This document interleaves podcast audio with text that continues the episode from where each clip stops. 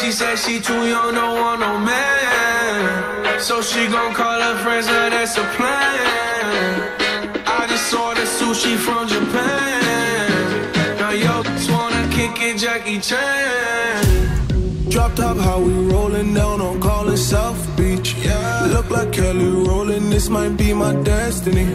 She want me to eat it, I guess then it's on me. I got you, know I got the sauce like a recipe. Just wanna do it for the grand. She just want this money in my hand. I'ma give it to her when she dance, dance, dance. She gon' catch a Uber out the Calabasas. She said she too young, don't want no man. So she gon' call her friends, now that's a plan. I just ordered sushi from Japan. Now yo, just wanna kick it, Jackie Chan. She said she too young, don't want no man.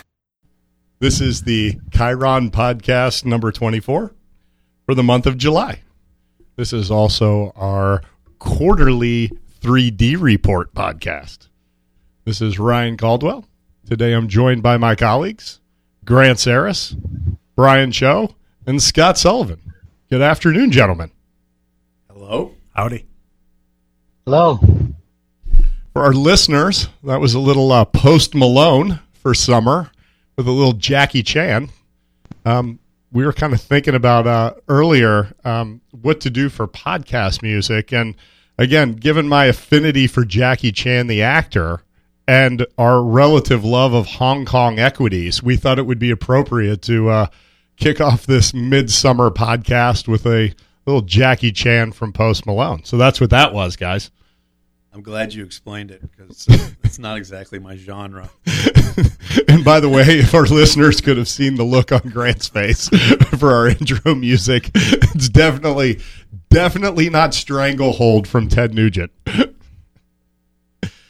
um, so I thought what we would do um, for this episode of the podcast was review our second quarter 2018 3D report for our listeners and maybe add some color that they can't pull out of the writing.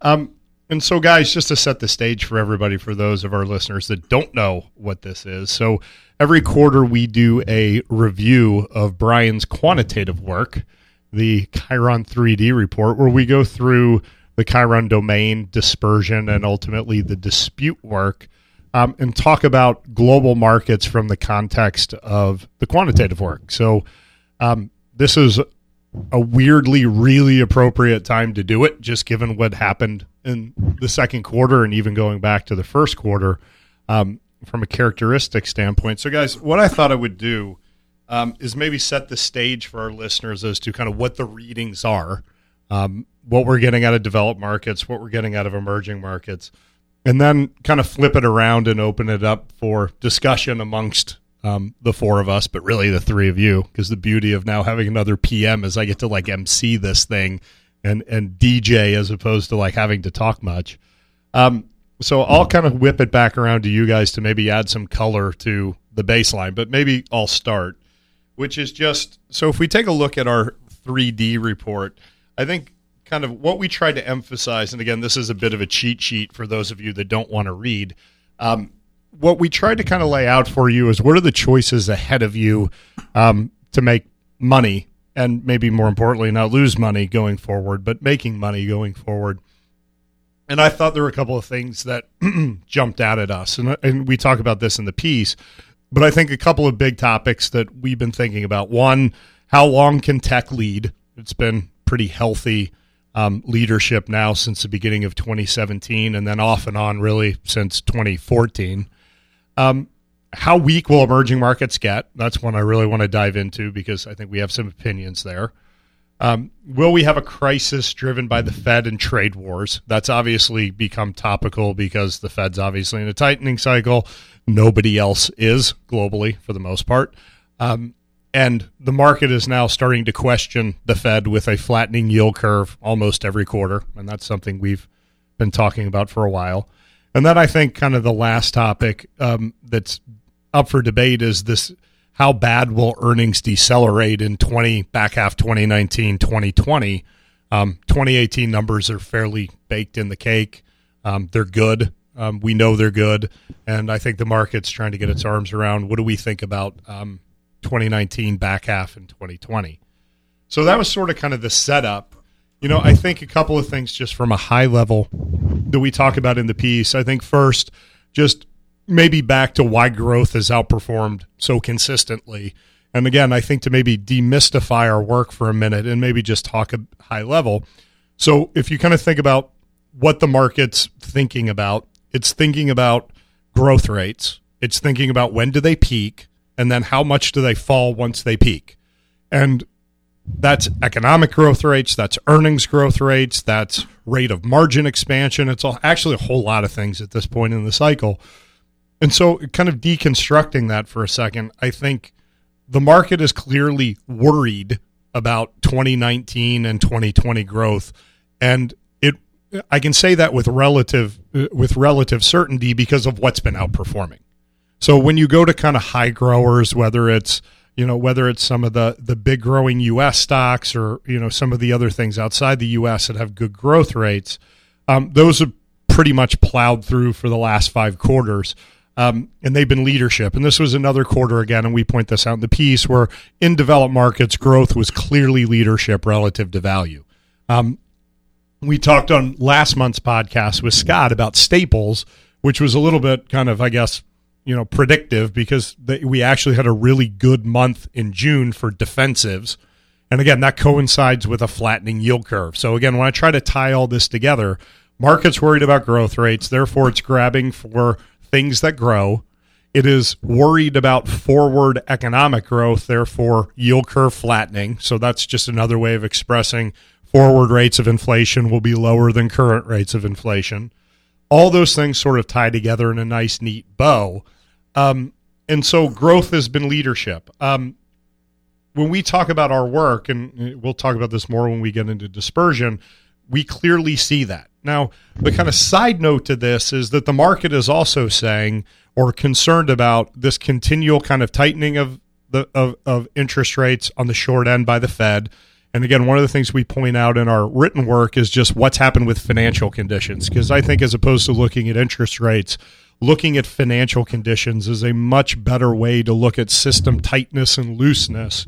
And again, definitely in the U.S., when you look at what's happened in the last, you know, call it since um, you know, late December as the dollar started to appreciate, financial conditions have tightened really pretty succinctly. And again, the the offshoot of that has been we've seen capital fly out of emerging markets, and that actually always happens when U.S. financial conditions tighten, global financial conditions tighten because the dollar is a re- reserve currency of the world. So as it appreciates, it's going to suck capital out of other markets, and that's exactly what happened in the month of June. And so the setup is is the Fed tightening us off a cliff, and we'll get into that. But the market seems to think that the Fed is way more neutral than the Fed's language, and we know that based on financial conditions, the dollar, and the flattening yield curve. The market's making a statement there. Um, so that's sort of the high level setup. Now, the other thing, obviously, guys, that's front and center, and we talked about this a bit last month, Scott and Brian, which is kind of trade war that's the other thing that's tightened financial conditions. So if you think about kind of tax cut, we've had you know, we had this tax cut. It looks like earnings growth is going to be about 20% in 2018. Again, if you look at the percentage of that that's coming in top line versus kind of, you know, uh, below the line things from the tax cut, it's about one third, two thirds. The top line's accelerating. So that's helping. But we have this big, obviously, tax cut that's worked its way into the numbers and so uh, again, when we kind of look at when we kind of look at that, um, you go, well, wow, earnings growth is really good, but the market hasn't really gone up on it. And most of the reason the market, again, if you look at the ACWI or the S and P 500, hasn't gone up is because the multiples have come down. And so whatever you gained from the tax cut, you've effectively given back through multiple compression. Um, and again, whether that proves to be right is kind of the next hard choice, right? And I think the hard choice is do numbers hold together or do they roll over? Because if they roll over, then obviously that is the end of the cycle or something that's going to feel like the end of the cycle.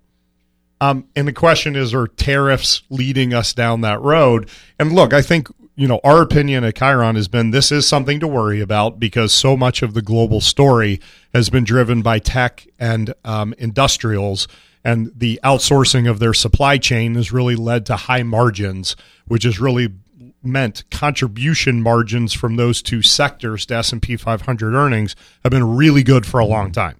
And Scott can talk about industrials, Grant can talk about tech, but both have been big beneficiaries of globalization. And so the market has weirdly kind of penalized industrials because it's a global sector, but hasn't really penalized tech yet. And so that's maybe something to kind of pay attention to and watch. And then it's definitely penalized emerging markets. It's definitely said this is the root of the problem if this goes pear shaped.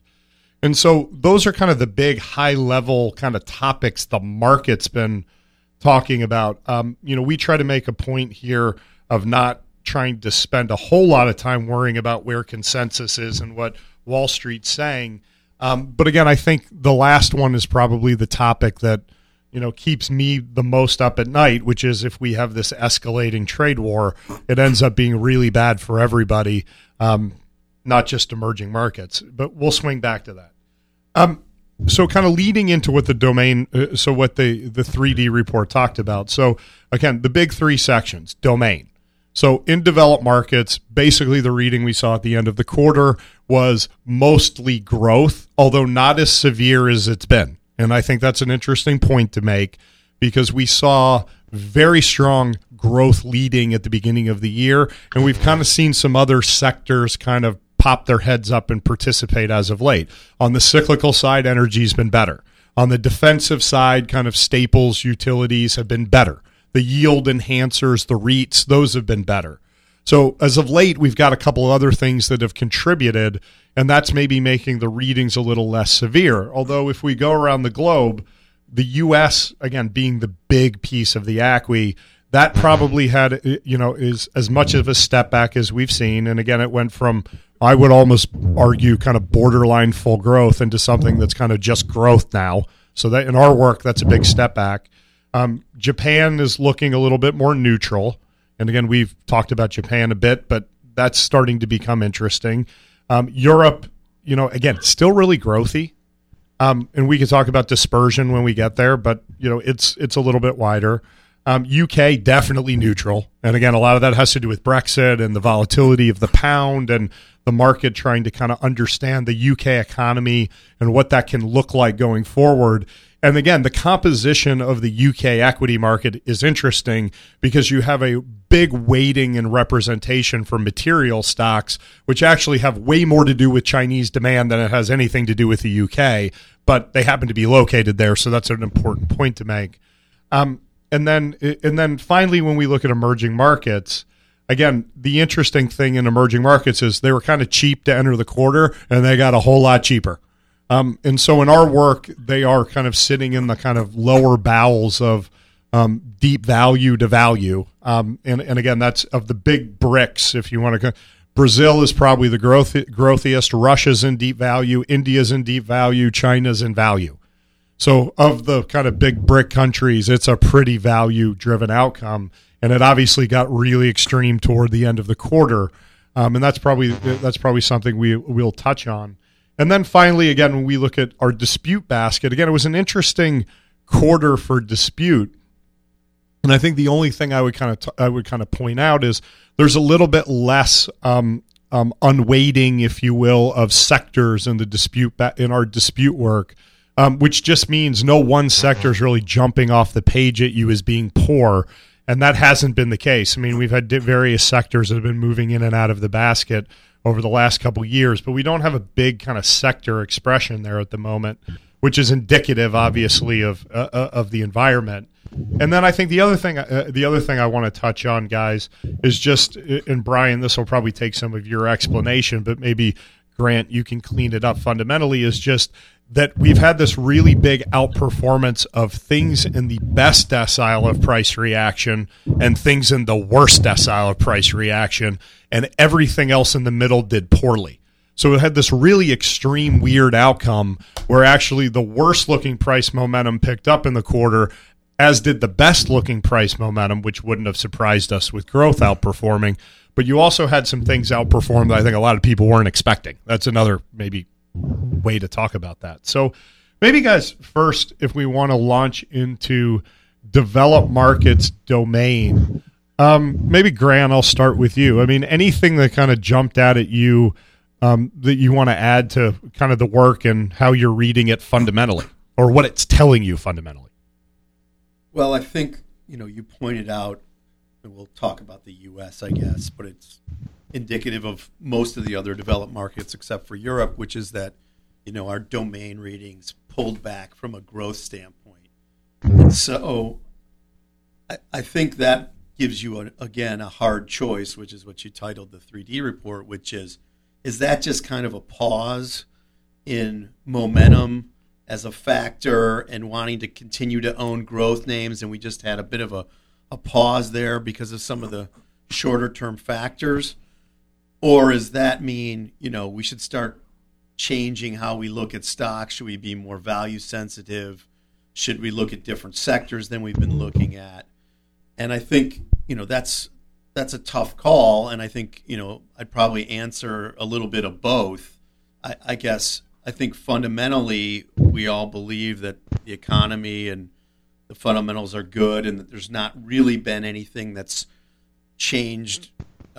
Rhetoric aside, I don't think anybody really thinks that picture has changed. And I would point to the small cap market as an indicator of that. I think if people really thought the fundamental um, outlook had changed, you wouldn't have small caps holding up. If people once people really start to believe that we're at the end of the cycle, small caps aren't going to perform into a recession. So, you know, maybe that's stating the obvious that people aren't pricing in a recession yet, but given even though we've had all this rhetoric, I don't think you know the idea that we're moving through the cycle and that we're late we're getting later cycle, I don't think any of that's changed, which then makes me think that, you know, growth stocks and those characteristics, momentum, quality are still going to be kind of the main backdrop of how you want to uh, analyze companies.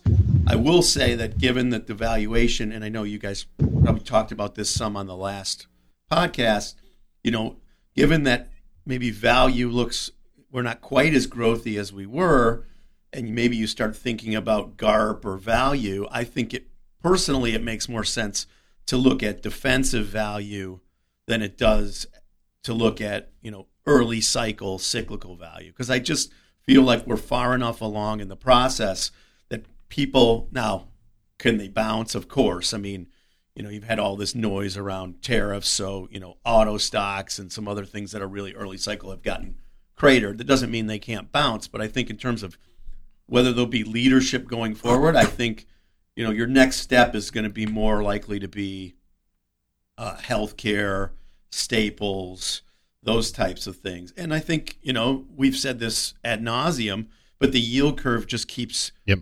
painting that same picture. The yield curve just keeps telling you it's getting flatter and flatter. And I know that the maybe the the headline has been interest rates are going up, you have to own value. And I would completely disagree with that. Short term interest rates are going up, but as long as the yield curve is flattening, you don't really want to own value and any any you know cyclical value is going to be short lived because um, those earning streams, even if they're good, are going to be discounted with multiple contraction. Where uh, so I do think we're getting at a point where you know people have wanted to own upside to cyclicality for the last two three years, kind of since the beginning of sixteen. They yep. wanted to find ways to own upside to global cyclicality. And I think we're at the point where, you know, that's probably changing a little bit. So I would say, you know, the portfolio going forward would be more growth and then value where you can find it, but not necessarily cyclical value. And again, that's a DM that's a DM statement, not an EM statement. So that's that would be my take on the work. Yeah, I, I wanted to I wanted to just go back with you, Grant, on one point you just made because I think it's a critical one, which is um, the shape the shape of the yield curve and dollar flows matter dramatically now, right? And I mean that's a typical later cycle phenomenon. And so it's not, you know, it's not rare that this is happening. I'm always surprised how rare people, you know, start to react. Oh my God, the yield curve's flattening. Like that doesn't make sense. Even the Fed, I mean, some of the commentary out of the Fed has been like to come up with excuses why the yield curve is flattening, right? It's never the reason that the market's just discounting forward growth. The Fed comes up with all these like magical fairies as to why the yield curve is flattening and why this time is different. Um, but the market sort of hasn't acted that different. I think it's an important point because to really get cyclical again, which for me would mean value, smaller cap, high yield, like riskier things again, you would almost need to see like a bull steepener. And I don't know how you get that at this point in the cycle unless the long end really, or I'm sorry, the short end really starts to fall, which just means the Fed backs off the tightening cycle which I don't know how you do that without something really disruptive happening. So I, I think it's a critical point to make when, you know, I think when people talk about value, you're right. The street got really comfortable writing interest rates up, rotate to cyclical value. That didn't work at all for the first six months of this year. It didn't work at all last year. And and again, I think if you want a position for value, then you have to have kind of a really positive view on a positively sloped shaped yield curve from here. And it's just not typical that you get this far into a flattener and it just steepens again from the long end selling off. So I think it's an important point to make when you talk about like what's next for value, because even when we look at what worked in the quarter, energy worked and it's a cyclical. So when you kind of think about cyclical defensives, I'd put that on the more cyclical side of the ledger, but it's a really late cycle cyclical. So energy prices going up at the end of the cycle has sort of been a hallmark of late cycle since the late 90s, right? That's kind of been what happens. And so we're kind of seeing it again. So I take energy's outperformance of just another endorsement of of late cycle, not that like cheap versus expensive or cheap versus growth is is, is wrong. Yeah, uh, I would agree. And then, and then maybe Scott kind of swinging over, uh, just swinging over to you. I mean, the thing we've been talking about a lot um, internally, fundamentally, and then I want Brian to kind of talk about like kind of the contribution. But Scott, one of the things we've been talking about is numbers. And what I mean by that is, you know, Grant and uh, has been emphasizing, you've been emphasizing that, and I've obviously been doing backflips which is to say that at this point, like the numbers matter. And not that they don't always matter, but given the hard choices, which again, topic of the podcast, like if the numbers hold together, and by numbers, I mean earnings estimates globally, but let's stick in the US for a minute because it's the big part of the ACWI, and I think it's the one where there's the most, at least recent debate about what out numbers look like because the numbers have been so good. So, Scott, we've been having this discussion about like, are the numbers going to hold? You look at a lot of different companies. So does Grant. In your kind of estimation, so far, are the numbers going to hold up? And by hold up is like, you know, it, we may not have the same growth rate in 19, but like, are they going to hold together? I think that's kind of the question you've got to get your arms around in anything you're buying now is are the numbers roughly correct? Yeah, and, and I think it's important to kind of parse out um, different segments of, of the economy and on whether or not the numbers are going to hold up, especially as you go into kind of the back half of 19. So certainly the leading indicators at this point in North America um, have been okay. I mean, orders from the industrial companies have been really good. Look at truck orders have been running over 35 or 40,000. Um, I think the issue lies in what level are those orders at on kind of an annual basis. So if you compare kind of North America truck or North America commercial construction versus which are you know closer to a peak mm-hmm. um, versus a mining or an oil and gas capex number, which are closer to forty percent below peak or twenty percent or so below mid cycle. I think that's a really important thing to think about when you're thinking about security selection at this point. so the level of where those those markets are at are really important.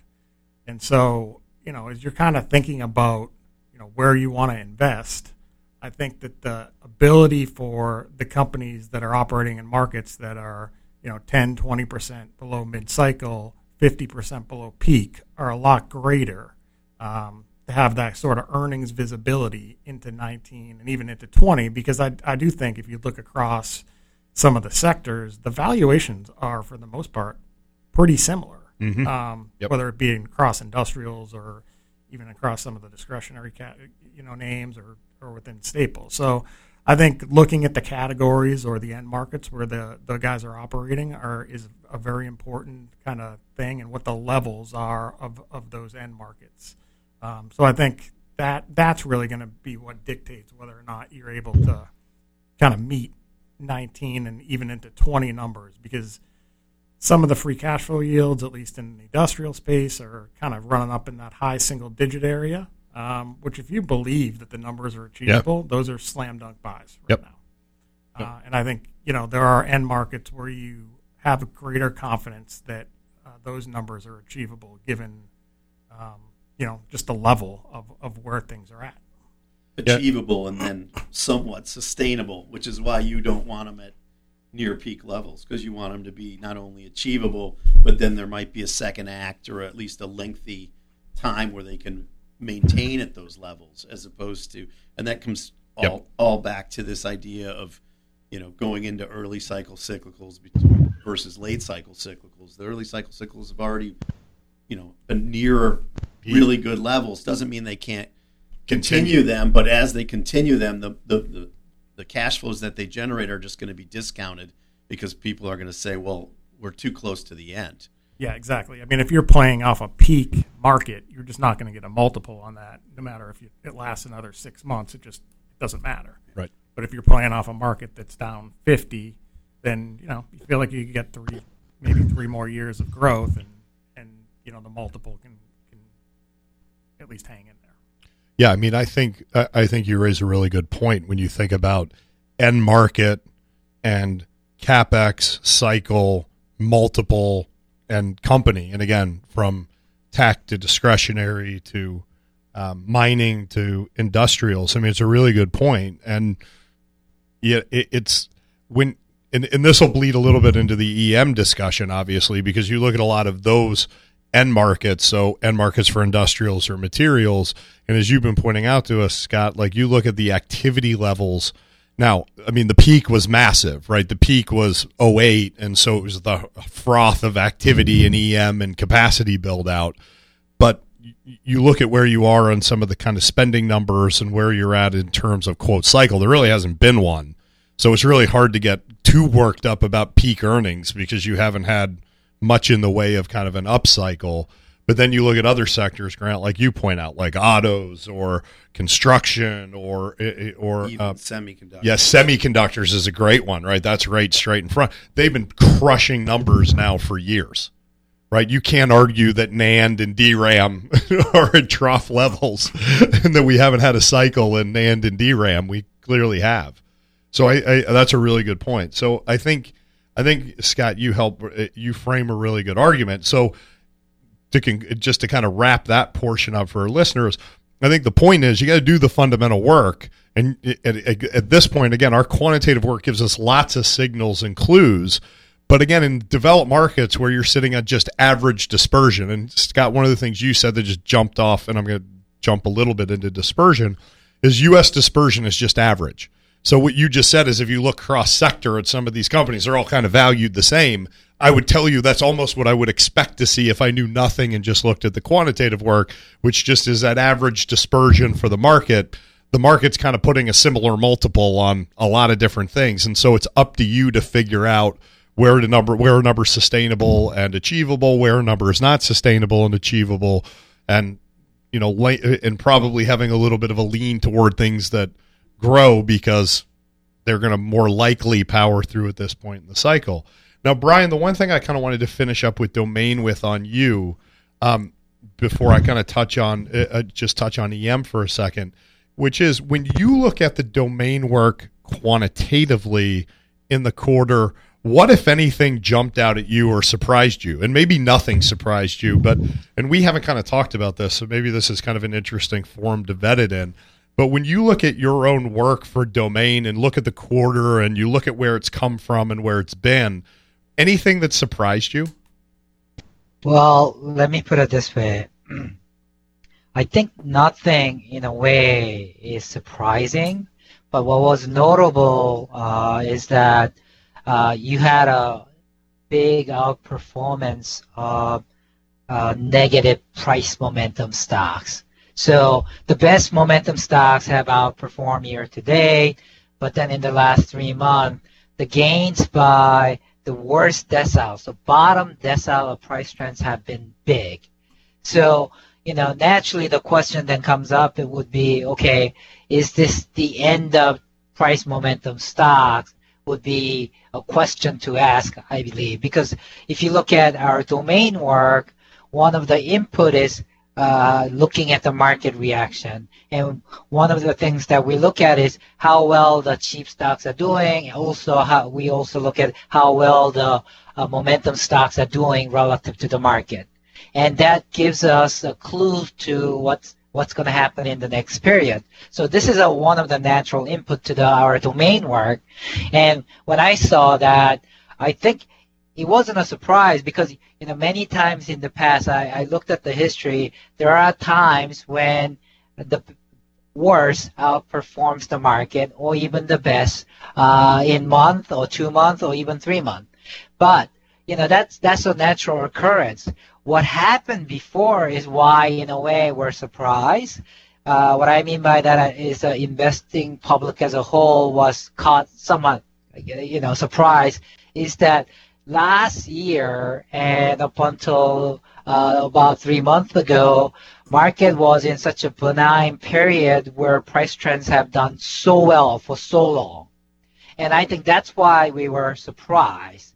But, you know, occurrence of perverse return really isn't. This happens time to time, every so often.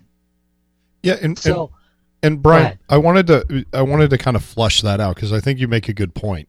So for our listeners, uh, uh, when Brian talks about sort of the worst decile of price momentum outperforming with the best decile, it's another way of saying like things that have been blown up and awful and and awful as awful from a price chart perspective or performance perspective have re- outperformed in the quarter at the same time the best looking things outperform. So that's why it's such weird bedfellows. So one of the things I was going to ask you, Brian, was the composition of that worst decile of price reaction. Was there anything about the characteristics of those companies that made them maybe more apt to outperform in this period? So like one of the things I was thinking about was even back to our discussion last month with Scott, like if you would have looked at something like Staples or REITs, like you had this kind of instance where, like in our work, their core model scores have been improving, but their dispute model scores were still pretty terrible, which is another way of saying the price momentum would have looked bad and those outperformed. So that's what I was going to ask you. Was there anything from a characteristic perspective that maybe led to that outperformance of the worst decile performing right in line with the best decile that kind of made that happen? Yeah, from my perspective, you know, what I what, what was interesting about that group was you already pointed out a couple of groups, right? You had Staples and you had the REITs. They were completely, in a way, destroyed relative to the market. And we saw that. And what, while that was going on, what was beginning to look better is that when you look at Staples and even pharmaceuticals for that matter and biotechs, uh, what was interesting about them was they were destroyed enough such that valuations started to look compelling.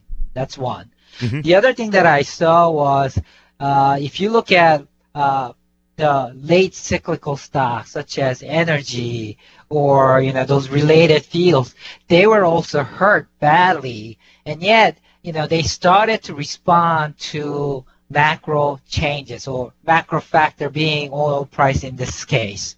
So, well, the, in in that case, one you know one thing we can say is the stock prices were actually late compared to underlying commodities. And some of that is happening to materials, not just the energy, but material stocks. Um, And I think for the most part, you know, when you, when you put it all together, what I thought was interesting is it was somewhat of a rotation, but it wasn't a complete rotation per se because if you look at the best decile uh, winners, so the price trend stocks, uh, well, they're still continuing. So Yep. that hasn't changed. Yep. What has changed is the stocks that's been destroyed or pummeled, and they're beginning to show some positive signs such that you can hold your nose and jump into that deep water. Yeah, no, I, I I appreciate that. I think um just trying to maybe pull all the, pull everything that was said together. I mean, I think everything that we've talked about sort of rhymes when I kind of take a step back and listen to it. So again, Grant, you made the point of like it looks like somewhat of continuation, but if you're going to lean on stuff that looks a little bit different, maybe you're leaning on things that are more cheap defensiveness than kind of cheap cyclical. That's all that's almost exactly what happened in June, right? The cheap defensiveness worked. And it's been the first time we've needed it to work or it needed to work in a while, partially due to the yield curve and volatility and trade wars and tariffs and all that stuff. But uh, I think that fits sort of uh, that fits sort of succinctly. Scott, your point is, you know, figure out your sectors, figure out your companies, and figure out the numbers. Um, that's going to be just as indicative from here as kind of macro guessing, which we don't do, and I think leads to a lot of problems. And then, it, it- and then I think maybe the last thing I would touch on before we kind of roll over to dispersion, which this is roughly related, which is just emerging markets. And again, if you would look at our domain work in emerging markets, for the most part, as I indicated earlier, took a step back. They're mostly in deep value to value, with the exception of maybe LATAM. And we see this in dispersion, um, which is, you know, kind of starting in order. China is by far now the most dispersed market we look at. Another way of translating that again for our listeners is the cheap companies in China are statistically and significantly cheap relative to their own history. And again, when you see the work, and again, we print all this out in the 3D report, you'll see that effectively China's back to where it was at the end of 15, beginning of 16, when the market was worried about a currency crisis and a capital account flight from China. And again, it sort of looks as bad as it's looked post the cycle for cyclicals. Um, but again, obviously, there's others. I mean, we still have a lot of dispersion in EMEA. I mean, Turkey is kind of the gift that keeps giving when you're looking for emerging markets countries that continues to widen dispersion. Um, you know, Argentina, maybe that one stopped now with the IMF coming in and backstopping them. Um, and and obviously, we've seen a little bit better performance out of, recently out of places like Brazil and Mexico and LATAM with the Mexican election getting uh, getting over that hump. Um, and Brazil looks like it's quieted down some. But those markets, again, when we talk about and, and this is a polar opposite, and this gets back to a little bit the piece we wrote when we talked about hard choices. So in DM, as Grant indicated, like you have to make some of these hard choices: sector, country, you know, defensiveness, cheapness, quality, value. In EM, the hard thing you've got to do is show up. And so, uh, you know, when we look at kind of valuations, it's completely different than developed markets. Things are really cheap but they don't get cheap without controversy. And so, like, what are the uh, you know the things that have driven controversy? Everybody's obviously acutely aware of the trade war headlines. That looks like it has been priced in China. It has not been priced, by the way, in the U.S., Europe, and Japan. So I uh, we would caution our listeners that if we have a escalation in trade wars, it's likely to blow back now domestically as much as it is likely to be impactful to emerging markets and particularly China, although I wouldn't expect China to do well under that scenario. But I would say that relatively speaking, the pain has been um, absorbed and priced, at least according to our quantitative work. Um, and look, when the other thing I would say too is for Europe, Japan, emerging markets, dollar strength has led to a lot of capital outflows. So as the dollar has been weaker lately in June, part of uh, you know so far to start the, the third quarter, that's going to alleviate some of that pressure. And again, you know, Scott, one of the things you were talking about the other day in Japan was that you know a lot of companies have at least a couple we were looking at had you know forward guidance with the yen at 105. Well, the yen's 111, so profits are going to look substantially different. Um, again, the euro was 122 to start the year, now it's 115. Again, if you looked at things like the um, if you looked at things like the RMB or the offshore CNY CNH, you've seen a material depreciation back to kind of where we were at the beginning of the year. And Chinese currency, they've managed they've managed to manage that. Um, you know, the Brazilian real is sold off. Obviously, the Turkish lira has been killed. The Argentinian Argentinian peso has been killed. So we've seen that reflexive outflow out of EM. It's showing up all over our work. And so the hard choice is again, I have no catalyst other than we think the numbers are broadly okay in the companies that we own in EM. And it's often the case when you have this much value available, you don't have a catalyst. It's very lonely, it's disruptive. You don't get this cheap without everybody, not everybody, but the vast majority of participants not liking it. And again, Wall Street almost in unison the middle of June decided to go on a wide a widespread downgrade streak of emerging markets as it was selling off, which is what Wall Street normally does. But now again, when we look at it from our domain work, it's really provocative. Now, the caveats to that are when deep value shows up, it takes time to realize. So again, just because it's cheap doesn't mean it's going to outperform tomorrow. Um, you've got to extend your time horizons, which I think we're trying to do. And we would advise our listeners: look, if you're going to make do anything in emerging markets, extend your time horizon. Whatever, however long you think you need to hold it, you probably need to add six to twelve months because it takes time when things get this disrupted to work out. But it's provocative. Um, and then again, it, it, I think kind of the last thing I would say is I think about kind of EM dispersion is these markets have changed in the last you know six seven years. So if you look at the number of IPOs in Asia, again, a lot of these IPOs are more unicorn tech laden. And again, if you look at the percentage of technology of China's outstanding market cap, and uh, they're about 15% of global market cap. They're only 4% of the ACWI, but it's 15% of global market cap. If you look at where the incremental companies have come from, they're more growth technology oriented companies. So I think tech's something like almost 31% of Chinese available market cap. That looks like the US. So again, you're going to have some natural level of dispersion when you're talking about a state owned enterprise bank in Hong Kong, and you're talking about a company like Tencent, which again we own in the portfolio. We own in the portfolio, but it's sort of the bellwether tech stock in Hong Kong. Those are wildly different companies. So again, Grant's done, I, I think, a really good job of pointing out that, like, yes, there's all this dispersion, and now it's so provocatively wide you kind of can't argue it's wide, but there's probably an inherent level of dispersion that's going to be in the Chinese market because you have companies that are half owned by the government and then you have companies that look like US tech companies. So you have just a wildly different characteristic and contribution set. So you got to be careful when you add all that together. All of that to say again in conclusion, if you look at our 3D report and you look at dispersion, what you're going to see in developed markets is not a lot. So it's pretty average to tight. If you go US is average, Canada's below average, UK below average, Europe is average, Japan's actually above average. And that's, you know, we highlighted that. And then EM, Latin America below average, China blown out wide, South Asia very wide, Taiwan, Korea wide, um, and EMEA wide.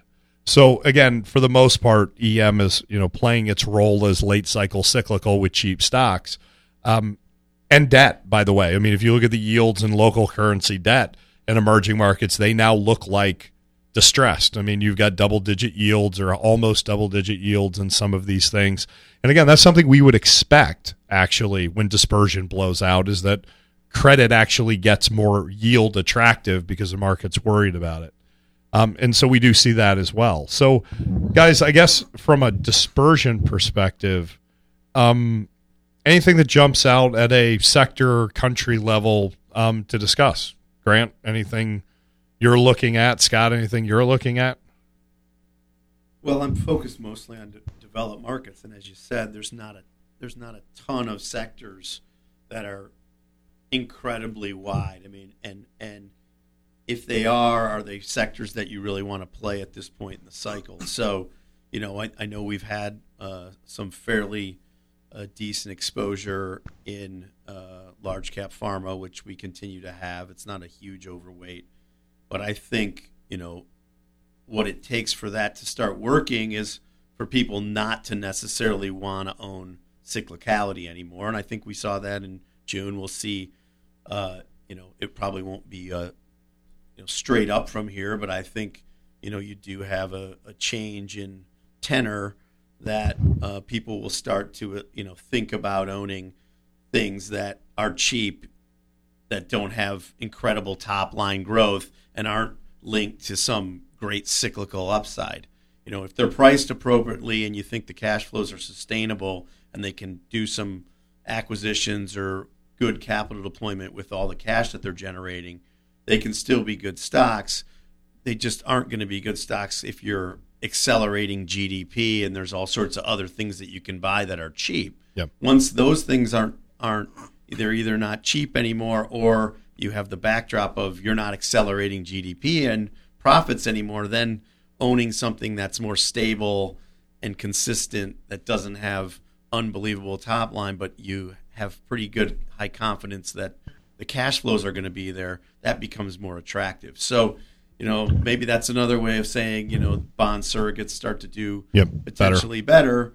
Um, and I think that's where most of the dispersion is that you can find in the DM world is in in kind of bond surrogate type of things, whether it's telecom or or staples or utilities or healthcare, because you know people's mindset hasn't been that uh, you know the economy is going to slow down. People's mindsets the economy is going to speed up. People's mindset hasn't been that you want to own the long bond that rates are No. going that that rates are going down. People's mindset is that rates have been inappropriately priced and that the somehow the long end should be four or four and a half. Yep. Well, we're you know in the middle of a rate hike cycle and that's not happening. So doesn't mean it won't happen, but as of this point that hasn't happened and I don't think that's what the market is telling you. So I think, you know, the idea of finding some dispersion in some of these areas that may be more interest rate sensitive,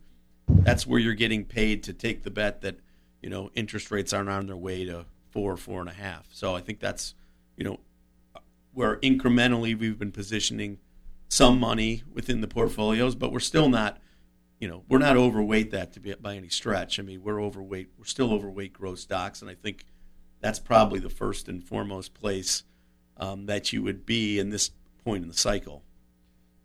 And and Scott, one of the things I was thinking about as Grant was talking, and we we've been toying around with this, but we're starting to see managements act. So I wanted to bring it up. Is you know one of the sectors that in developed markets, almost now broadly, but definitely in the U.S. that got has gotten dispersed is media. And it's gotten dispersed because it's so wildly disrupted. There's real problems, right? You the cheap stuff relative to the expensive stuff and the expensive stuff being like the Netflixes and the Amazons, which don't always show up in the media GICS sector, but are clearly encroaching on um, the companies, have been wildly disruptive. Um, and so we've seen management start to act. And what I mean by that is you've seen management start to buy stuff right? And again, I we can argue whether that's the right thing to do or not thing to do. And Scott, you did a good job last month on the podcast of talking about like how the Staples guys got in trouble, right, when they were going through their acquisition spree. Now they were doing it with really high multiples, which ultimately really hurt them in what they ended up doing. Media, like even the best guys in media, they're they don't have much of a multiple to speak of, but they're doing deals. Like, and this is what you see when sectors get disrupted, right? the guys try to build a protective moat through ac- acquisitions. You know, give me that one and I'll bolt it into my thing and I'll make it better than it is as a standalone.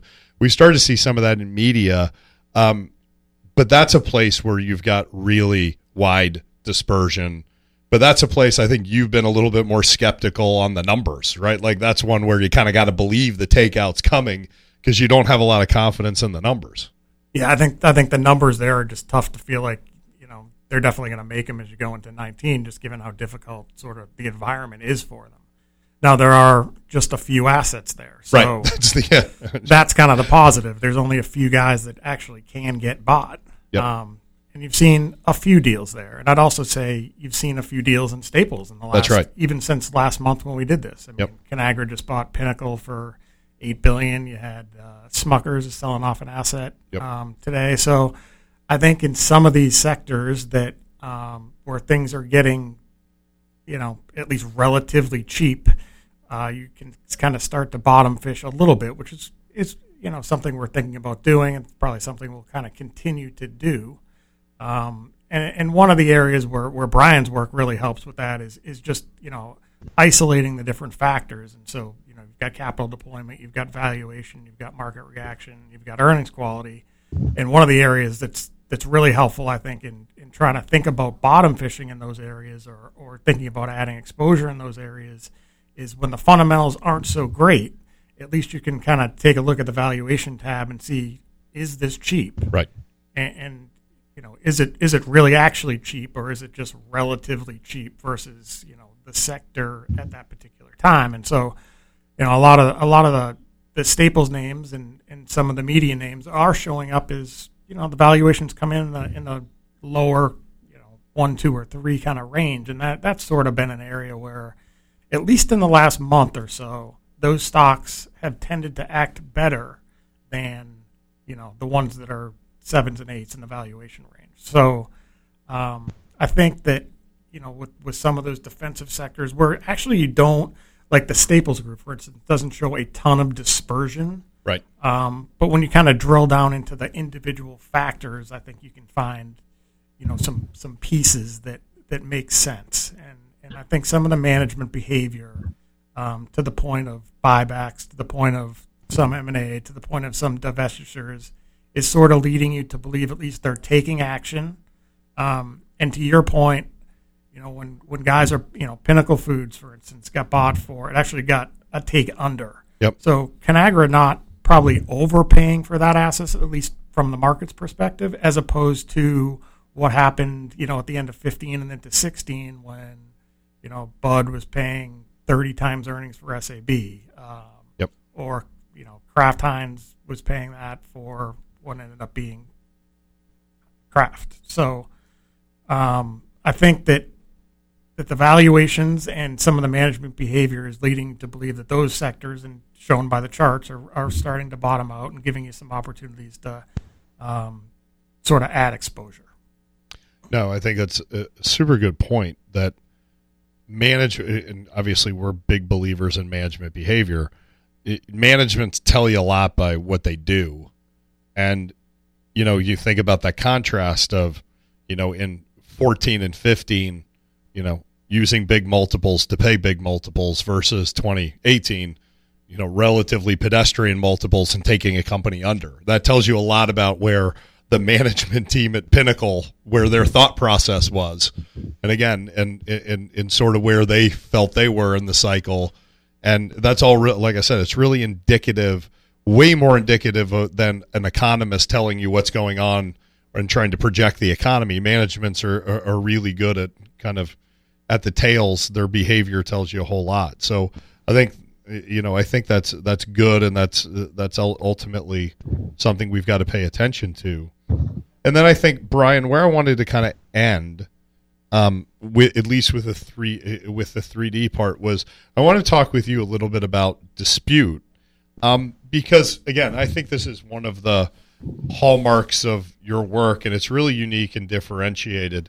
Um, and it doesn't work every day, and so that's an important point to make as well. And we don't count on it to work every day, but could you maybe uh, i think you know in the written 3d report we kind of give our our our readers a contrast of kind of what it looked like in the prior version the last time we did a 3d report report versus what the current version looks like but again i think uh, maybe uh, just from a high level um you know when you look at the characteristic set of what's kind of coming out of the work um, and again, it's a little bit more equal weighted. And some of that is by our choice, some of it isn't.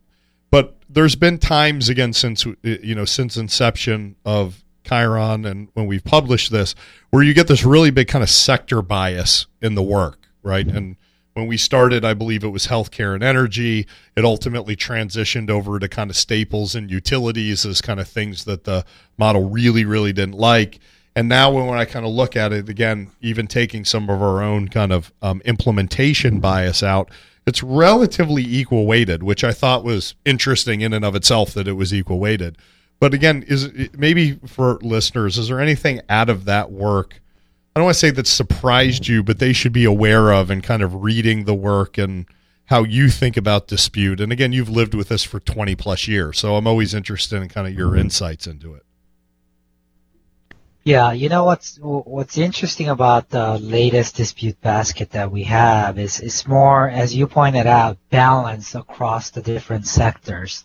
So um, sector betting is somewhat muted this time around, and uh, what we're seeing is that okay, it has some sector bets, but not that much. Having said that, uh, what I thought was coming flowing through the model is is the fact that it is capturing some of the controversies in the market.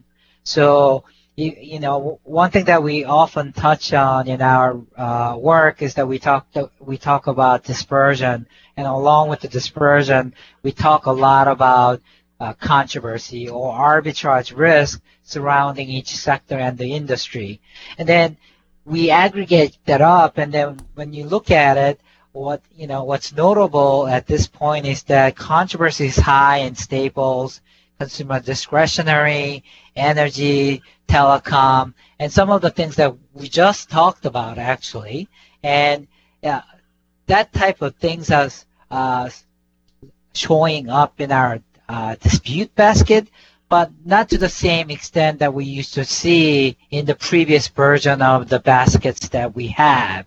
So I think in that sense, the model is telling us that we need to have a more balanced look. Instead of punishing a per, you know particular sector or the industry, you now have to have a more broader perspective, and that's what we're capturing here. And the one thing I did want to point out too, from a sector perspective, is that again we kind of look at the weighting it's a little bit more equal weighting but when you kind of take the basket and bounce it against an index which we do in the reports you can kind of see its underweights and overweights relative to an index the two that really kind of are still interesting um, from an underexpression point of view or not showing up are financials and tech. So obviously financials didn't have a great second quarter. Yield curve flattened. Um, there was some consternation around stress tests, which you know may have ultimately worked themselves out. But it, 2Q was not a good quarter for financials um, globally, and and again in our work, it's still yet to really be showing that characteristic of like this is a bad sector. So I always find that interesting is that it didn't it, it didn't really show up. Um, and again, that's with some bad looking price charts in the second quarter. And then the other one is obviously tech. And again, I've been watching dispute closer for tech than almost any other sector because when we start to get a bunch of names populating in the dispute model for tech, it's going to be a really early warning sign that that sector is finally starting to buckle. And so when you look at it, at least in the second quarter, none of that's prevalent, right? Like when you look at kind of its weight relative to the the benchmark we're using in the in the report, um, it's still pretty significantly underweighted as a characteristic. Now, it's more than it's been, but it's still a pretty big, significant underweight. So those two sectors kind of, you know, I jump out as, again, continue to be underexpressed. And again, when I go maybe on the other side of the ledger, it would say, you know, from a long perspective, maybe that gives you more runway because they're not showing up from a kind of unsector neutral point of view in dispute. And then, you know, the one, I think the one relative to the benchmark that was kind of interesting to me, um, only because we've been doing more there, is in the material space relative. Now, again, not a big overall weight in any index globally, but that's one where, again, the, the, the work, the, it picked up some of, I think, the kind of Chinese EM pull that materials are subject to. And the only reason I bring that up is you know it, it, you know kind of looking through the fundamentals and you know Scott's done some work on this too as as kind of a you know interesting bedfellow to industrials is that if you look at the materials companies they're really clean from a balance sheet cash flow perspective because effectively they've had eight years of crushing capex and shutting down projects. They've had activist investors in. Um, so, from a capacity and cash flow perspective, they look less cyclical because they've had so much work to do to clean up all the excess capacity they built in the last bubble. Um, but the market's still kind of treating them like China proxies, even though the companies, I would argue, probably have a little bit different flavor to them than they did the last cycle, only because of the activist investors and the cash flow. So that's another place again that you know kind of jumped out at me a little bit in materials, but it does it does just probably give you the indication that the market still views materials as largely an EM story, a non-dollar story, and so if you have a strong dollar and weak EM, materials is not going to be a sector that does well regardless of the individual company characteristics. Um, but again, I think that showed up a little bit as well um, in the in the dispute work in 2Q. So I think, uh, look, guys, I think with that, um, you know, we've thrown a lot at people. What I would encourage our listeners to do is, if you hear the podcast, and again, we tend to go about an hour when we talk about this. Go back and read the report. Again, you can talk to your you can talk to your sales advisor or log in through the website, and ultimately you can get it. Read the report, and then the podcast will tend to make more sense as you kind of read the report. I would also say, you know, maybe to kind of finish up and, you know, maybe Grant or Brian, I'll kind of leave this with you. Like, if there was one or two messages you were going to leave with listeners at this point, kind of what would it be? I mean, I tried to make the point of hard choices because owning growth and EM is feels terrible because everybody own feel it feels like growth is crowded and it feels like EM is completely empty. So it's like the worst of both worlds. I'm either incredibly crowded with everybody else or I'm standing on an island by myself. I don't have kind of the happy medium. And that was sort of my point. But was there is there anything you two would kind of leave our listeners in terms of like conclusionary statements for the quarter and going forward? You guys both have 25 plus years. You've been through a lot of cycles. Kind of what would be the parting shot? Well, I, I, uh, well, it, let me. Sorry. Oh, go ahead, Grant. Go ahead. No, I, I think the point you made, I'd hammer home, which is EM has gotten incredibly uh, cheap relative to everything else, and we don't know. You know that could be correct. Um, the the market, you know, all the rhetoric, trade war rhetoric, could turn into something you know really dire I do, you know you won't be safe anywhere else if it really gets dire. So at this point, you, you know the way I would look at it is you either bet EM here or you start to really change your risk profile because because if you don't think the EM risk profile is attractive enough here, then I think that you're fooling yourself to think that that that's, everything else that's going to blow yeah. up and and the U.S. is going to just roll along and we're going to win the trade war. I mean, people have made the comment, no yeah. one's going to win. Well, that's how it's going to happen. Is right. EM's going to blow up and our market's going to go too. And so far, our market hasn't gone. And I think you know, I think we would all say we kind of believe that that's the right call, and that's why we're taking our opportunity to bet it fairly big for us, and we're really over positioned EM because if you think it's going to work out, that's where your return is going to be. So everything beyond that, I mean, we're we're trying to figure out how to position our DM, you know, as best as we can. And I think you know, growth stocks with some idea of getting near the end of the cycle and positioning yourself that way is obviously the way we think we should do it.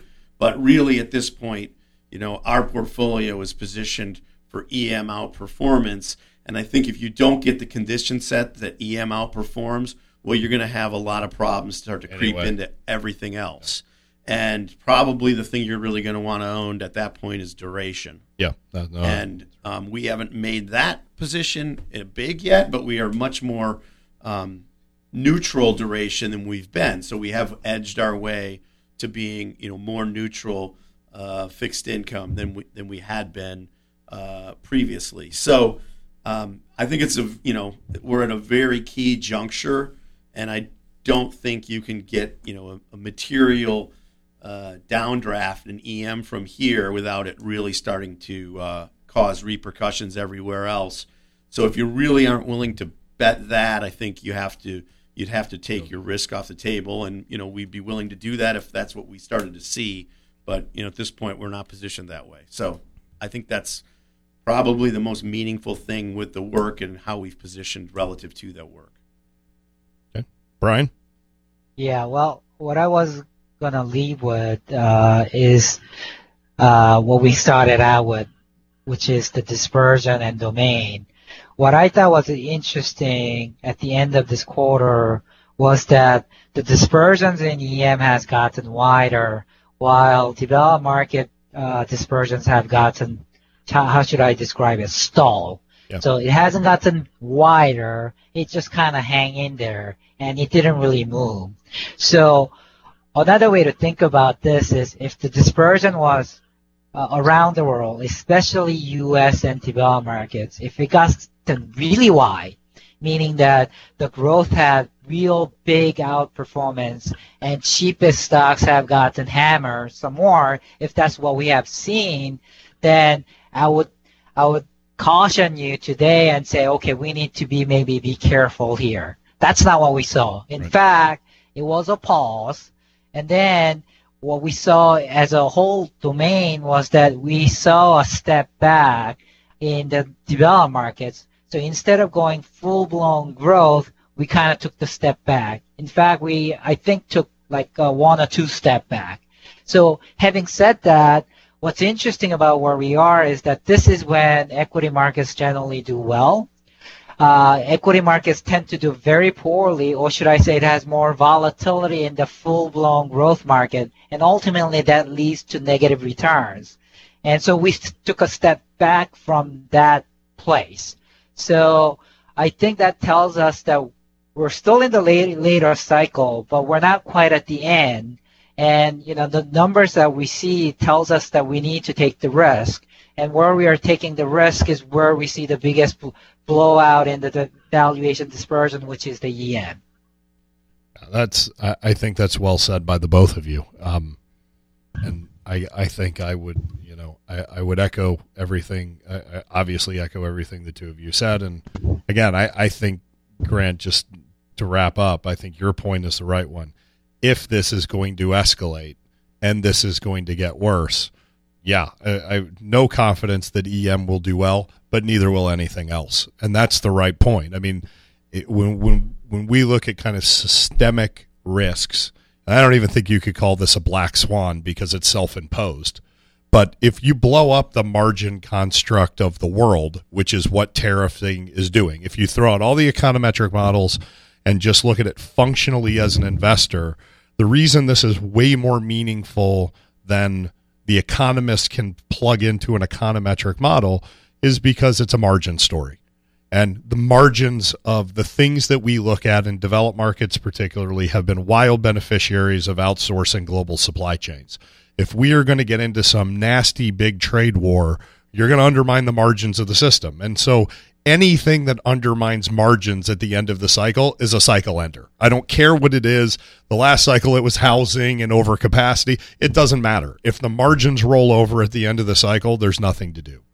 So I, I think you said it exactly right. You either are willing to bet it now that it's the world's not going to end, or it's going to end, and the next step is to be much more defensive than our strategies currently positioned, or I think most on the street are probably positioned, um, and the ramifications will be bigger and broader. Otherwise, you kind of got to step into the controversy, and so that uh, I mean that's why we titled it "Hard Choices," because that's just, this is kind of where we're at. We're not early. We might be late, and we might be really late. And how events go from here will dictate that. So, look, guys. Yeah, well, our work usually says, Brian's work usually says well, how we talked about we measure controversy. Cheap plus controversy, you want that's good. that's good. Expensive, maybe and, expensive plus controversy, you don't want. not good. that's right. So right now we have Yeah. more expensive, maybe not expensive, but more expensive, less controversy in one spot, and we got Super real cheap, cheap lots of controversy. Controversy. And so you've got a choice to make. You can you can we have our feet on both pieces of land, but we're putting one down a lot harder in the cheap plus controversy camp that the controversy is going to work itself out. If the controversy starts to bleed over to the expensive plus controversy, that's really not going to be a good place 100%. as well. So, um, you know, we, we we're willing to uh, embrace controversy when we think we're getting paid to do that. And I think you know there's some sectors where we're getting paid to do that. Certainly, there's some countries where we're getting paid to do that. Perfectly said. Well, gentlemen, I think with that we'll we'll wrap up uh, our 3D second 2Q 3D podcast. I'll throw a little Post Malone back on for Grant, and uh, we'll we'll call it a week. We will be back in August. Um, we got to get some better music for. yeah, August. it will be back into Grant's playlist by August. I can assure you of that. So, thank you all, and uh, we'll be back next month.